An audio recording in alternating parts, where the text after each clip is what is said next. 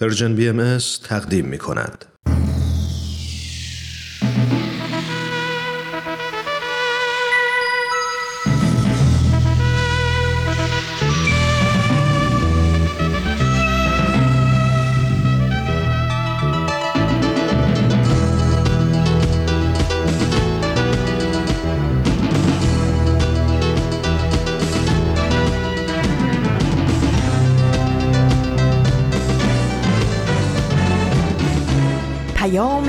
دوست. برنامه ای برای تفاهم و پیوند دلها.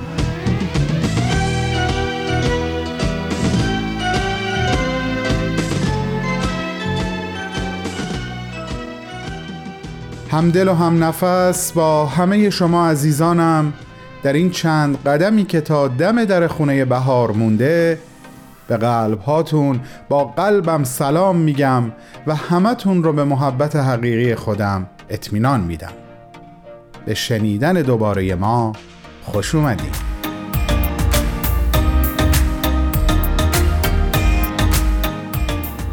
من بهمن یزدانی در شنبه دوباره 23 اسفند ماه 1399 مطابق با 13 مارچ 2021 به نیابت از طرف همه همکارانم در Persian BMS میزبان شما هستم با سه برنامه بدون تمر بدون تاریخ داستان ما و معماران صلح. راستی اگه بهایی هستین روز نمازتون قبول. اگر هم نه برای دوستان بهاییتون دعا کنین تا نیایش هاشون در این روزهای روزه مورد پذیرش حق قرار بگیره. سفره های سحر و افتارتون پربرکت باشه الهی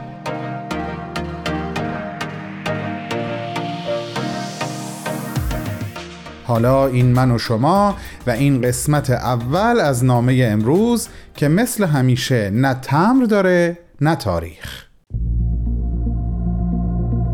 تو این میونه راه عمر یک نگاهی پشت سرت بنداز بهمن. پشت سر. حرفای دلتو توی این نامه ها به اونها پر از یاد و خاطره ها و شادی ها از یابی ها از آثارشون. خیلی از اون آدم ها دیگه تو این دنیا زندگی نمی ولی تأثیری که روی تو یا بشینی براشون نامه میشه اما در عالم خیال نامه تو می‌تونی اونها رو براشون بفرستی. نامه هایی بدون تمر بدون تاریخ.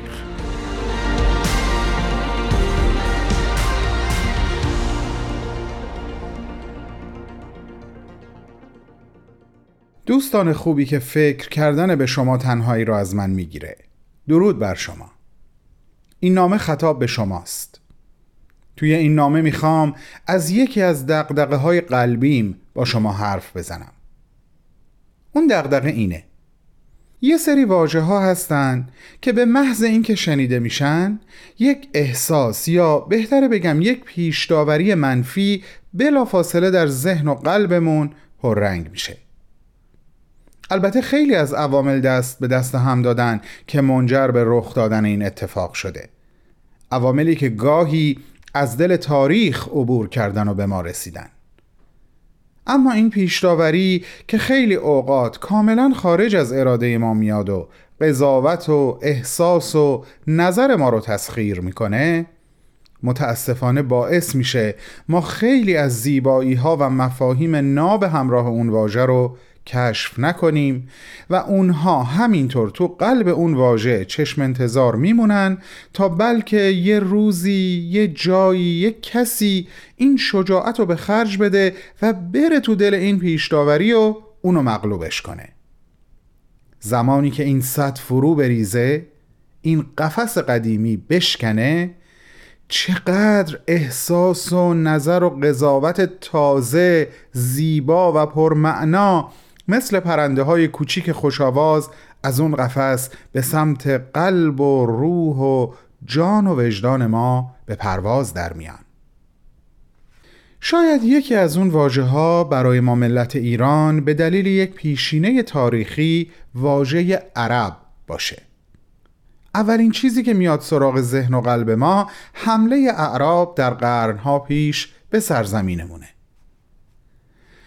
اما من می‌خوام امروز ازتون خواهش کنم تا به کمک هم این قفس کهنه قدیمی رو در وجود خودمون بشکنیم و چه چیزی بهتر از هنر و ادبیات برای شکستن این قفل برای شکستن این قفس.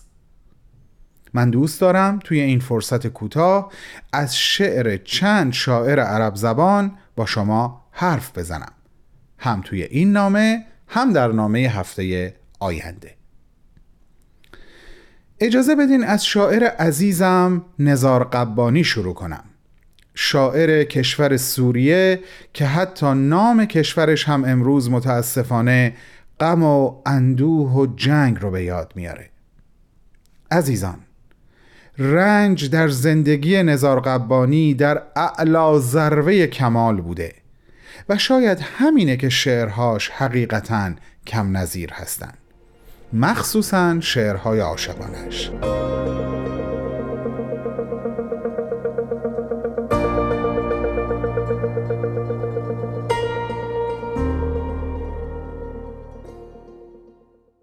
بسیار خوب عزیزان.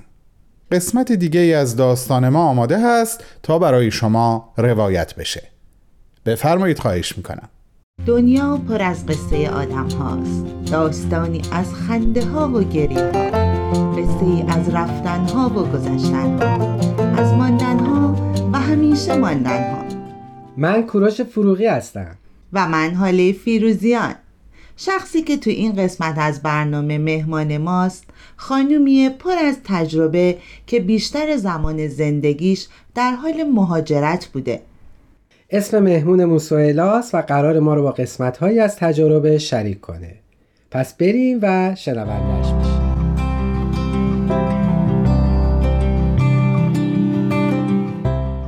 سوهلا جان خوشحالم که در کنارمون هستی و ممنونم از وقتی که به این برنامه اختصاص دادی.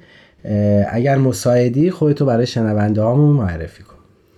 ممنونم. منم خیلی خوشحالم که در کنار شما هستم و به قول شما یه گف و گفتی با هم داشته باشیم. من سهیلا هستم. در شهر یزد متولد شدم در یک خانواده بهایی و از وقتی که خیلی کوچیک بودم از چهل روزگی مهاجرت رو تجربه کردم. سهیلا جان منم بهت خیر مقدم میگم عزیزم. خوش اومدی به برنامه ما. از مهاجرت گفتی. میشه برای شنونده هامون در مورد مهاجرت بگی؟ حدود پنجاه سال پیش خانواده من تصمیم گرفتن که از شهر یزد به یک منطقه محروم مهاجرت کنن. برای خدمت به مردم اون منطقه و با توجه به اعتقاداتی که داشتن این پلن رو برای زندگیشون ریختن که برن توی یک منطقه محروم و تواناییاشون اون چیزایی رو که بلدن رو با بقیه مردم به اشتراک بذارن. من موقع چهل روزه بودم. خودم یادم نمیاد ولی خب وقتی تعریف می‌کنن می‌دونم که چهل روزه بودم.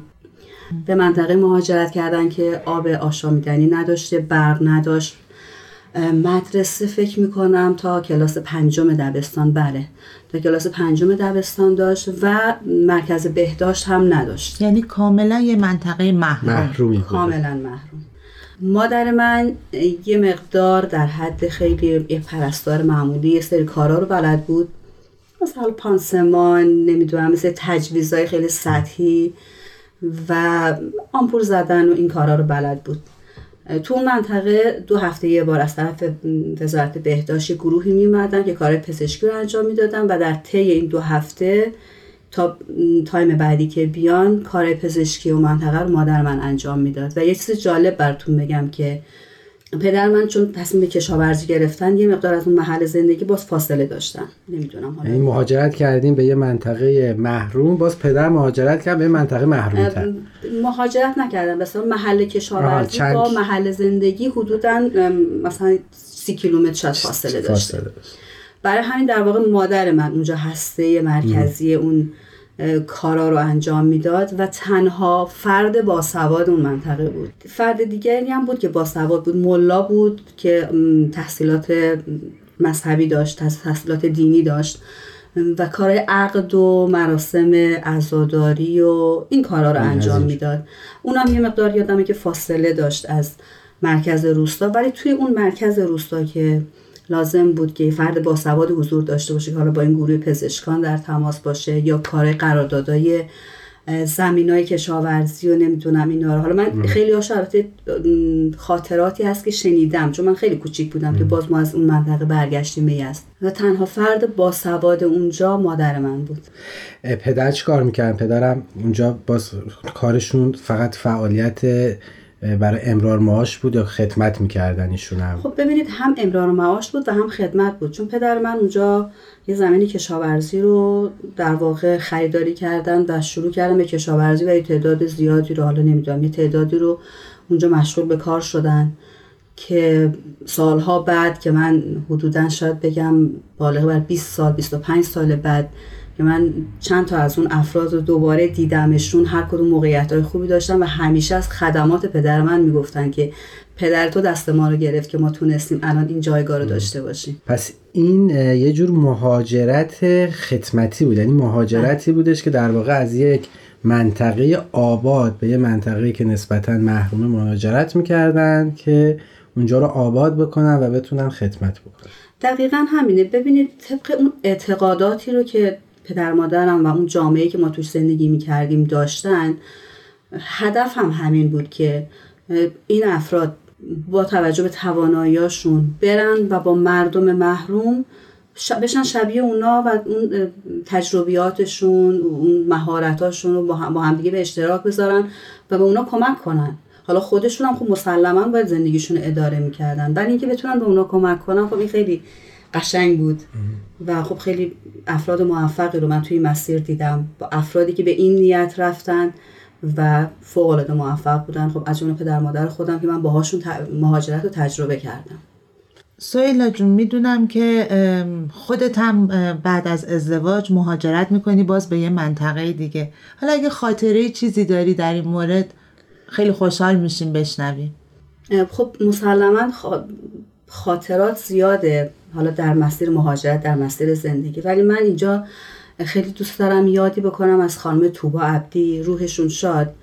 ایشون حدود فکر می‌کنم هفتاد سال پیش تحصیلات دانشگاهی داشتن و دوره مامایی رو گذروندن.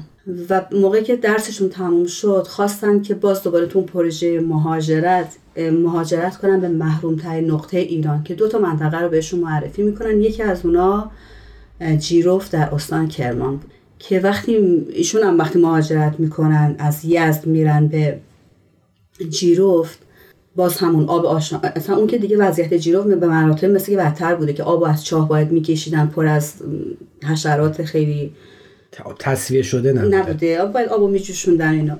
و وقتی که می‌رسن می‌رسن جیروف یادم همیشه روشون شاد تعریف می‌کردن که دو تا طویله رو به ما دادن. که گفتن یعنی اینو شروع کردن تعمیر کردن جایی بوده که گوسفندا رو نگه می داشتن اینا.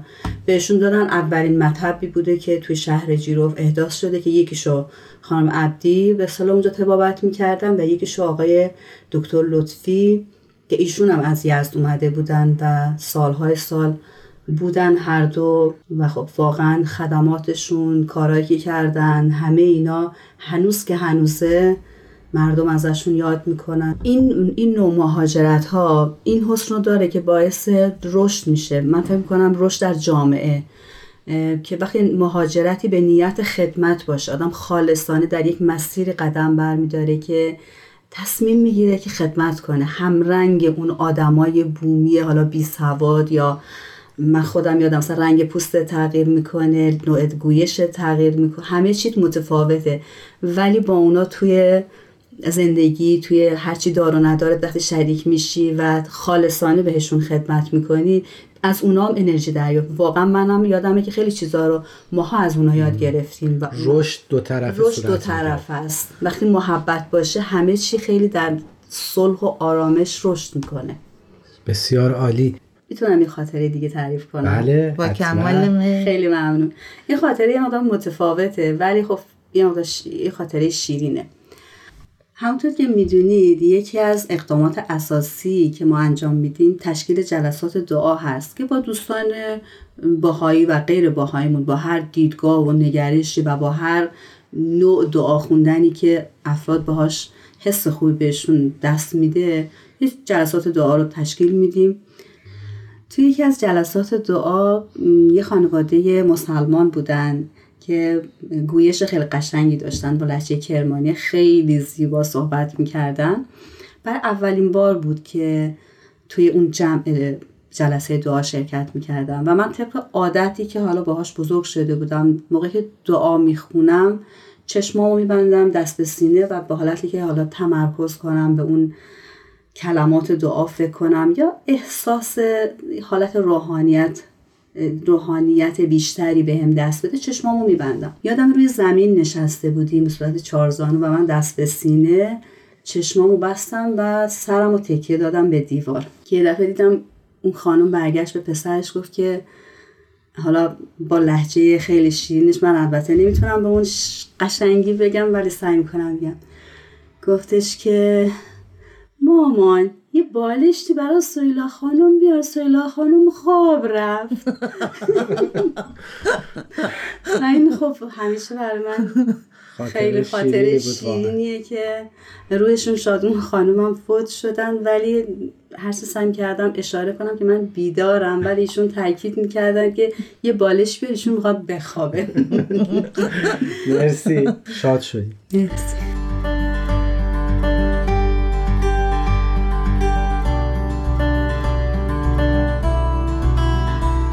سایلا جان. الان مساعد هستی برامون مناجات بخونی؟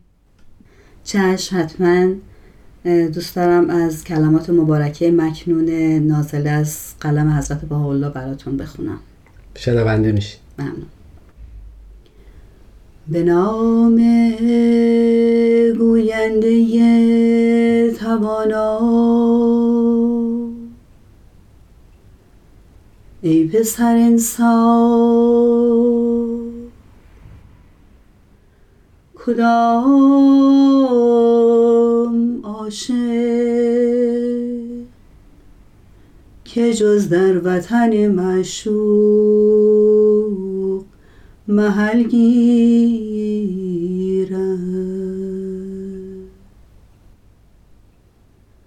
و کدام طالب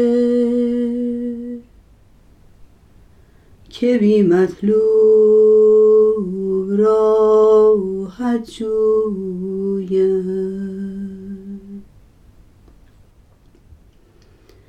عاشق صادق را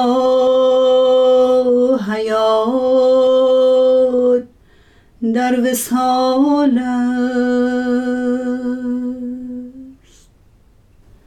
و موت در فراق صدرشان از صبر خالی و قلوبشان از استبار مقدم از صد هزار جان درگذرد و به کوی جانان شتابد. خیلی ممنون متشکرم. سهیلا جان می‌دونم که در اقدامات اساسی فعال بودی فعال هستی همونطور که حال جان گفتن. خودت هم مهاجرت رو تجربه کردی در منطقه محروم مق- مقطعی از زندگی تو سپری کردی و مهاجرت کردی. می‌خواستم ببینم این فعالیت ها این رشدی که یه جا ازش صحبت کردی در روزمرگی چه تاثیر داشت؟ مسلما مهاجرت و جابجایی تجربه های زیادی رو همراه خودش داره و منم تو زندگیم خیلی چیزها رو یاد گرفتم. حالا چه مهاجرت هایی رو که من خواسته رفتم و چه مهاجرت هایی رو که ناخواسته رفتم. ولی بیشترین چیزی رو که یاد گرفتم و تاثیر رو که گذاشت شما وقتی که مسیر رو حرکت می‌کنید تمام اون به اصطلاح لوازم سفر و اقدامات رو انجام میدین ولی در نهایت چون دارید به این نقطه نامعلومی میرین توکل می‌کنید. تصمیم می‌گیرید که برید اونجا زندگی بسازید حالا با مردم در واقع مچ بشین. تعامل داشته باشین. با تعامل داشته باشیم. ولی دیگه نمی‌دونی چه اتفاقی دقیقا نمی‌دونی. این توکل است. من این خیلی یاد گرفتم و تاثیر گذاشت. مخصوصا زمانی که من مهاجرت های ناخواسته داشتم. وقتی اومدم دیدم خب توی مسیری میری مثلا میای من کشور دیگه رفتم. زبانشون رو بلد نبودم فرهنگشون رو نمیشناختم. ولی یاد گرفته بودم که وقتی میرم باید مردم اون دیار رو با عشق دوست داشته باشم. فرهنگشون رو بپذیرم. خودم رو از اونا بدونم. اونا رو از خودم بدونم. خیلی چیزا. اینا خیلی چیزایی فکر کنم نکات ریز و کلیدی که آدم یاد می‌گیره. و برم خودم جزی از اون جامعه بدونم و رها کنم. توکل کنم. ببینم خب حالا دیگه هرچی پیش آید خوش آید. این خیلی تاثیر داشت توی زندگی من. من چند تا مقطع مهاجرت ناخواسته داشتم. هر جا رفتم با این نگرش و با این دیدگاه خیلی بهم کمک کرد که خیلی زود بتونم از اون حالت دلتنگی و قربت بیام بیرون و سریع خودم رو توی موقعیت جدید ببینم که شاد و خوشحال احساس کنم. این خیلی حس خوبیه. یه تجربه دیگه هم می‌خوام باتون در میون بذارم. ببینید زمانی که ما مهاجرت کردیم کلاس های اطفال بود ولی نه به شکل الان که سیستماتیک باشه و جزو اقدامات اساسی باشه. کلاس های اطفال خب خیلی محدودتر بود. من یادمه که مامان من روزای جمعه رو جمعه صبح و من و خواهرم بودیم و فکر می‌کنم چند تا دیگه حالا بچه هایی که تو این کلاس ها شرکت می‌کردن میومدن و میشستیم دور بر هم و یه سری چیزها رو به همون یاد می‌داد در مورد خب اخلاقیات فضائل دعا و مناجات. این مطالب چیزایی بود که در واقع اون بیس پایه روحانی روحانیت منو ساخت. و واقعا تا امروز روز تاثیرش رو من می‌بینم. من مادرم رو به عنوان یک زن البته احتمالا همه ماها اینجوری هستیم که مادرامون پدرامون به عنوان یک افرادی که بهشون اقتدام می‌کنیم اولین درس ها رو ازشون یاد گرفتیم ازشون یاد می‌کنیم. ولی من اینجا دلم خواست مادرم و پدرم به طور خاص یاد کنم که یک زن خدایش بی بود. برای اینکه روزی که ما از اون روستا مهاجر در واقع برگشتیم من اون روز هیچ وقت من یه بچه نه ساله بودم موقع. یعنی من چهل روزگی رفتم تو اون روستا و نه سالگی خارج شدم. تعداد اهالی اون روستا همشون گریه می‌کردن. من یادم برام خیلی عجیب بود که چرا همه گریه می‌کنن. و مثلا دامن مادر منو می‌گرفتن. می‌خوام بگم این مهاجرت فقط لزوما مهاجرت نبود. انگار یک عشقی یک نیروی یک روحانیتی رو وظیفه خودشون می‌دونستن که با بقیه شریک بشن. و اون نوع کلاس های اطفالم لطف و صفای خودش رو داشت. الانم مسلما بچه های امروز با یک فضا و یک نگرش دیگه دارن تجربهش می‌کنن. اینا خیلی موثر. برای ساختن یک دنیا وقتی اطفال یک جامعه ساخته میشن فردا اینا میشن جوانان و یک جامعه بالنده رو در واقع تشکیل میدن و خب این خیلی موثره. بسیار عالی. ما هم برای مادر شما و پدر شما آرزوی سلامتی می‌کنیم. امیدوارم که خاطراتشون و داستان زندگیشون الگویی بشه برای نسلهای بعد. سویلا جون ما که از شنیدن صحبت ها و خاطرات تو سیر نمیشیم. ولی چون وقت برنامه محدود هستش برای قسمت پایانی مصاحبه اگر حرفی داری میشنوید. من اعتقاد دارم که من همیشه ناگزیر به سفرم. برای اینکه من در ابتدا مسافر این کره خاکی هستم و ناگزیر از سفرم بی سر و سامان چون باد. به گرفتار رهایی نتوان گفت آزاد.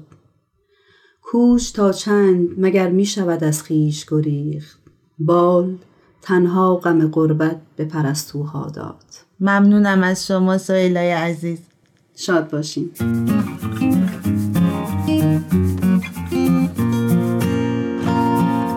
خب عزیزان شنونده فکر کنم شما هم متوجه سرزندگی شادابی و انرژی مثبت سهیلا شده باشید همونطور که سوئیلا هم اشاره کرد مهاجرت گاهی خواسته و گاهی ناخواسته صورت می‌گیره. عواملی از قبیل انحصار طلبی مذهبی و تعصبات دینی و قومی از مواردی هستند که سبب مهاجرت میلیون ها انسان از موتن خود شدند و بهاییان ایران هم به خصوص در چهار دهه اخیر از این امر مستثنا نبودند. و وقتی تاریخ دیانت بهایی رو مطالعه می‌کنیم در میابیم که حضرت بهاءالله و حضرت عبدالبها نیز به همراه مؤمنین اولیه ناچار به مهاجرت‌های ناخواسته و اجباری شدند که البته در تمام ایام مهاجرت هدف اصلیشون رو که ایجاد اتحاد و خدمت به عالم انسانی بوده دنبال کردند. اما در خصوص مهاجرت های اختیاری مسئله و انگیزه سفر کاملا متفاوته. استفاده از امکانات اقتصادی، اجتماعی و بهداشتی، تجربه فرهنگای دیگه و همچنین خدمت به دیگران در راه استقرار وحدت عالم انسانی رو می توان از موارد مهاجرت های اختیاری و خودخواسته برشمرد. خب شنونده های عزیز اگه شما هم تجربه و خاطره ای دارین در at Persian BMS Contact در تلگرام به ما پیام بدین و از همین طریق هم اگه خواستین نظرات و پیشنهاداتتون رو با ما در میون بذارین در ضمن می‌تونین پادکست برنامه ها رو از طریق همه پادگیرها دنبال کنید و اگه خوشتون اومد به ما امتیاز بدین و فراموش نکنین که امکان شنیدن برنامه ها رو از تارنما، تلگرام و SoundCloud Persian BMS هم دارین. همواره در تمام مسیرهای زندگی خرد یارتون.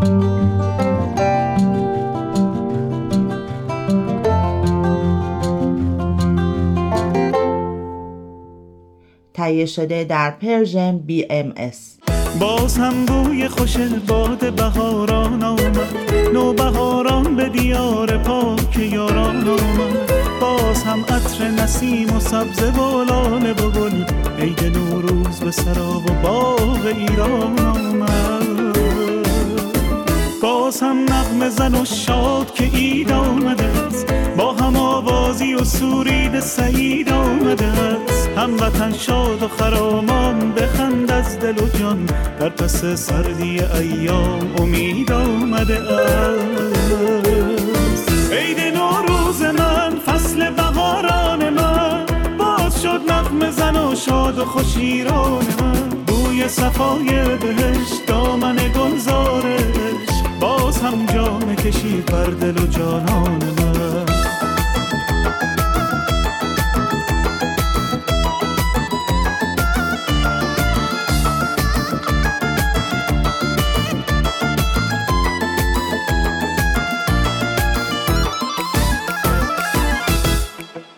حاجی فیروز من و امشب شاه جهان است. از موهبت یاران این قصه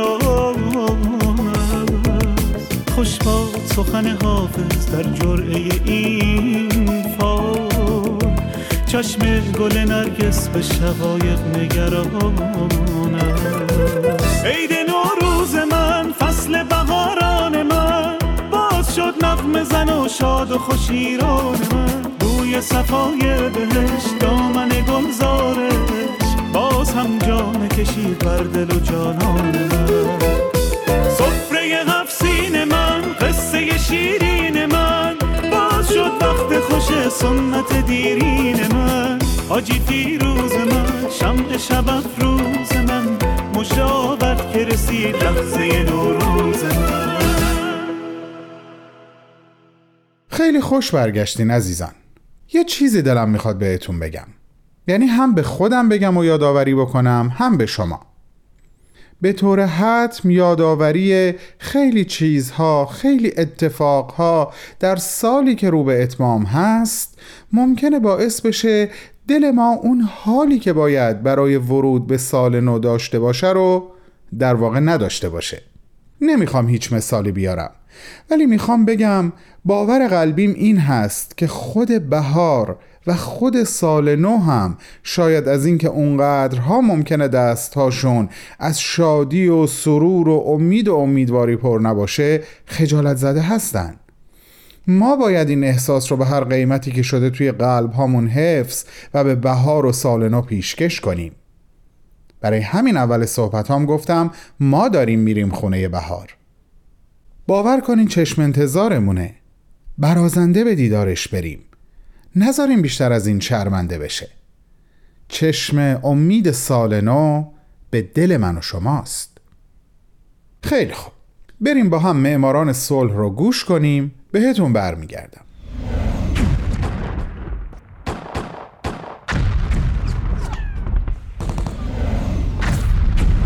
معماران صلح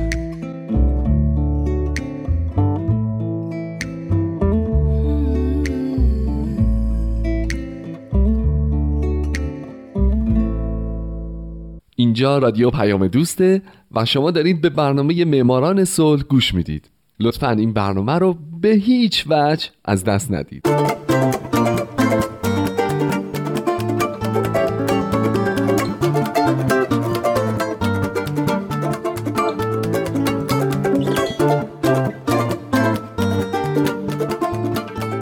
سلام به شما. به معماران صلح خوش اومدید. من در این برنامه سعی می‌کنم به زنان و مردان و شرکت ها و مؤسساتی بپردازم که به خاطر فعالیت هاشون به نوبل صلح دست پیدا کردن.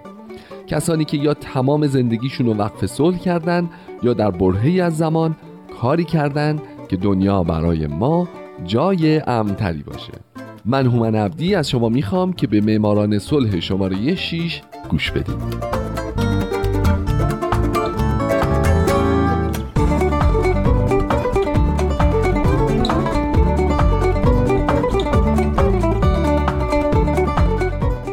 هفته سال 1904 میلادی مؤسسه حقوق بین الملل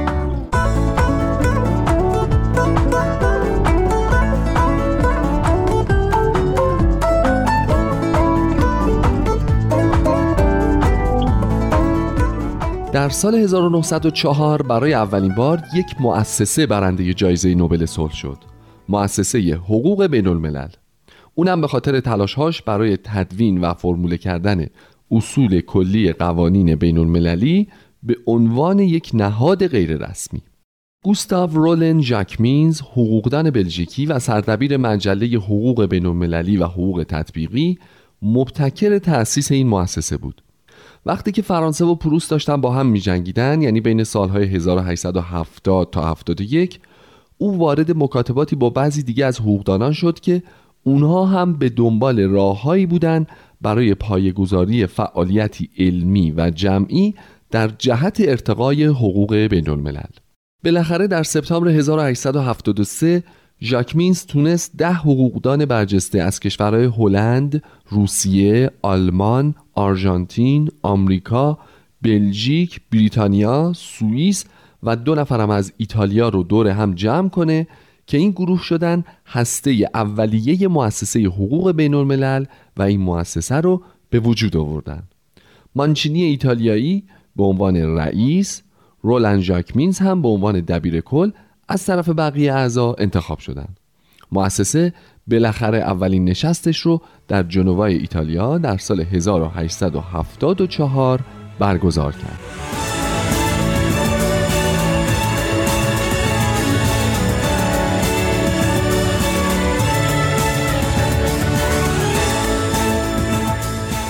مؤسسه حقوق بین الملل یه مؤسسه خصوصیه و جنبه رسمی نداره و هدفش از همون اول این بوده.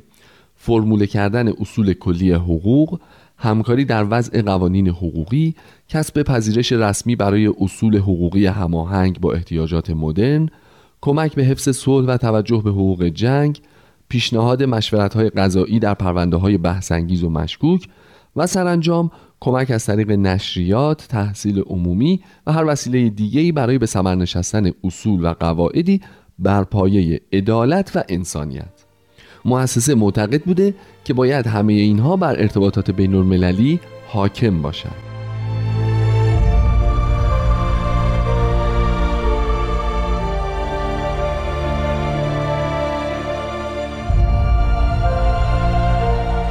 مؤسسه فقط کسانی رو به عضویت خودش در میاره که هم دستاورد علمی داشته باشند و هم از فشارهای سیاسی در امان باشند. همه اعضا در مباحث علمی و فعالیت هایی که در مؤسسه انجام میشه مشارکت دارند و برای اینکه مطمئن باشند کسانی که به عضویت این مؤسسه در میان از سیستم های قضایی مختلف جهانن عضویت بیش از یک پنجم افراد از یک کشور در مؤسسه ممنوعه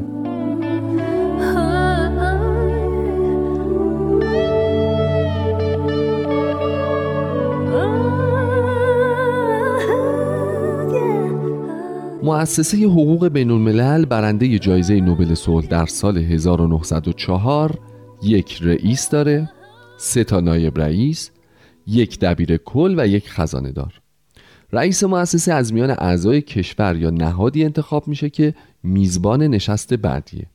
اما طبق اساسنامه این دبیر کله که برنامه روزانه مؤسسه رو اداره می‌کنه از آرشیو های مؤسسه باید حفاظت بکنه و همچنین به چاپ کتاب سالانه مؤسسه هم نظارت داشته باشه.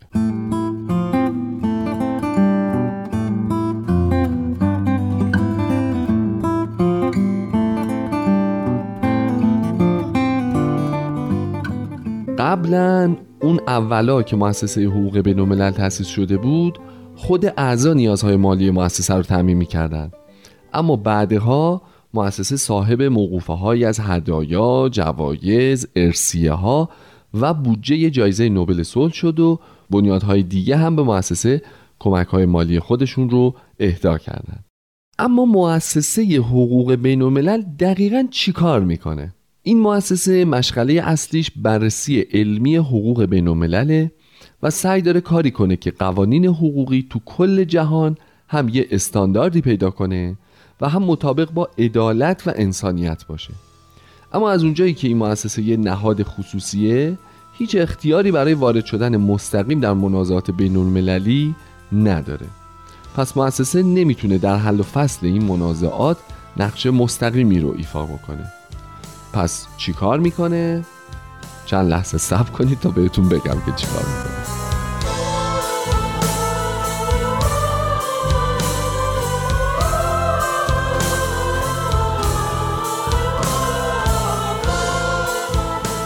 مؤسسه حقوق بین پیشنهاد میده که مثلا برای فلان موزل در جهان چیکار باید کرد.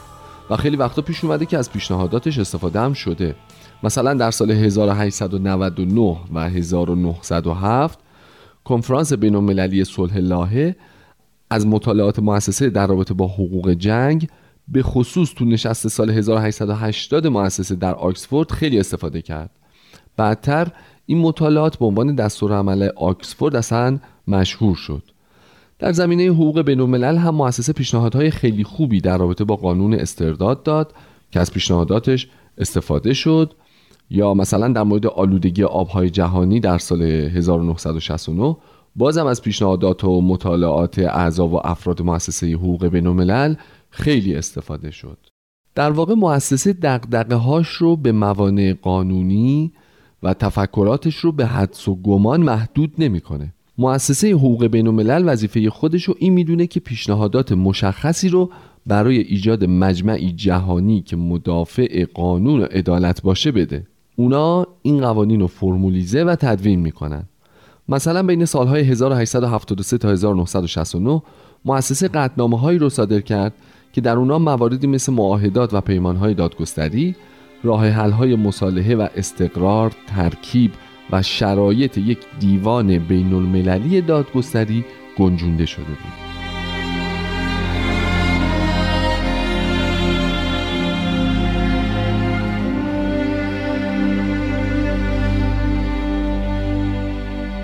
مؤسسه حقوق بین الملل در موضوع حقوق بشر دست کم 11 قطنامه اجرایی مستقیم صادر کرده.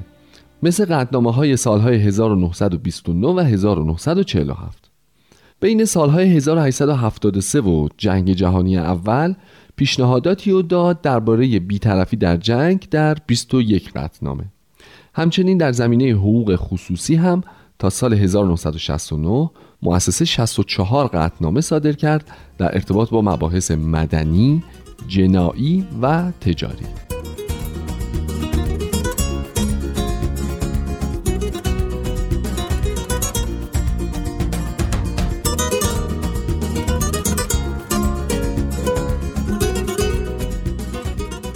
شنوندگان عزیز این بود داستان تأسیس مؤسسه حقوق بین الملل و کارهایی که این مؤسسه برای بشریت انجام داده که به خاطرش در سال 1904 برنده جایزه نوبل صلح شده.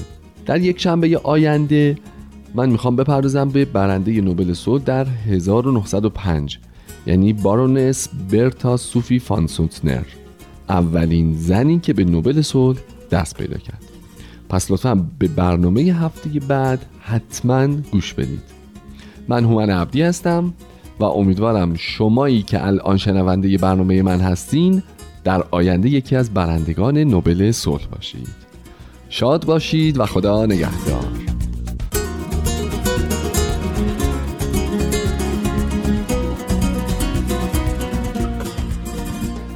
خوشحالم که کماکان با هم هستیم و از طریق شنیدن داریم با هم معاشرت می‌کنیم. وبسایت www.persianbms.org و همچنین اپ Persian BMS رو بهتون یادآوری و ازتون دعوت می‌کنم شنونده قسمت دوم نامه امروز باشین. نامه ای که با افتخار خطاب به خود شما نوشتمش.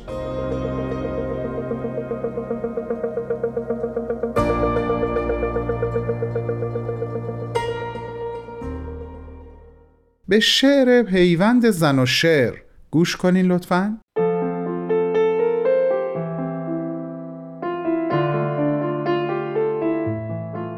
زیباترین بهانه پیوند ما شعر است.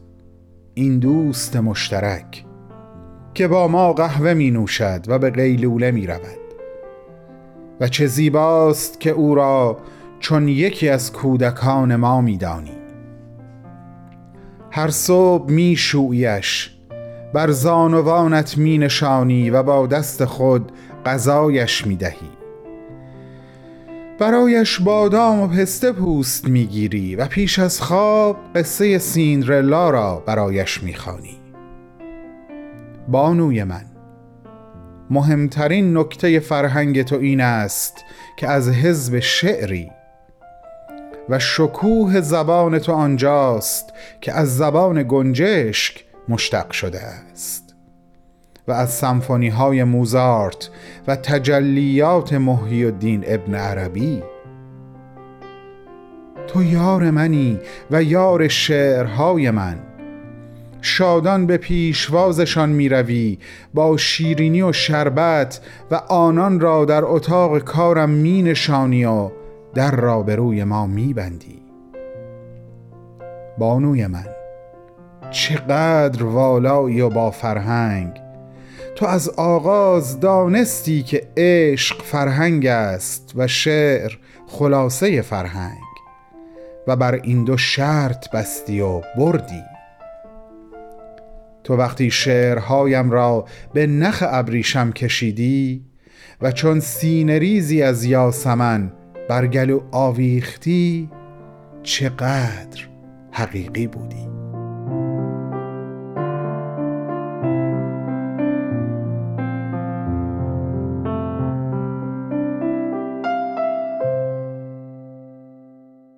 اطمینان دارم نفس کشیدن عشق نفس کشیدن زندگی رو در جان این شعر حس کردین.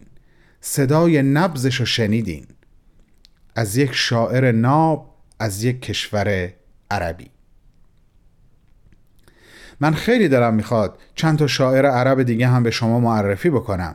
با این امید آرزو که از این به بعد وقتی این واژه رو میشنویم شعرهای ناب سروده شده به این زبان رو به یاد بیاریم و کام جانمون رو شیرین کنیم. نامه هفته آینده رو هم به این مهم اختصاص خواهم داد. جان و وجدانمون از پیش داوری های کهنه مزاحم رها باد. با مهر و ارادت بهمن.